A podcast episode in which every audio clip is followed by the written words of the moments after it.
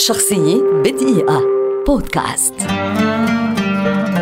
أحمد فؤاد نجم شاعر مصري كبير يعد أحد أهم شعراء العامية في مصر والوطن العربي وأحد أبرز ثوار الكلمة واسما لامعا في الفن والشعر. ولد عام 1929 لقب بالفاجومي أي الصريح سليط اللسان الذي يقول كلمته دون أن يكترث لرد فعل الآخرين. الصفات التي بسببها اعتقل نجم عدة مرات.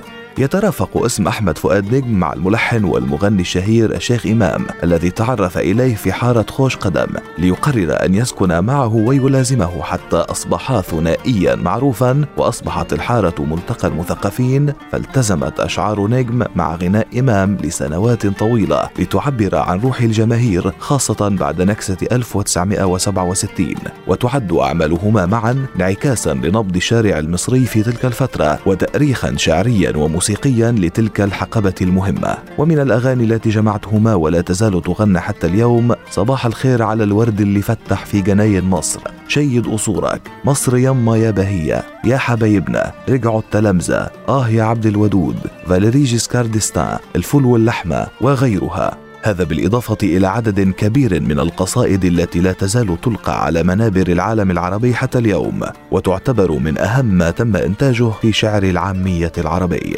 عام 2007 اختارت المجموعة العربية في صندوق مكافحة الفقر التابع للأمم المتحدة أحمد فؤاد نجم سفيرا للفقراء. وفي عام 2011 تم إنتاج فيلم يحكي قصة حياته بعنوان الفاجومي بطولة الممثل الكبير خالد الصاوي. رحل أحمد فؤاد نجم في الثالث من ديسمبر عام 2013 عن عمر ناهز 84 عاما بعد عودته مباشرة من العاصمة الأردنية عمان التي أحيا فيها آخر أمسياته الشعرية.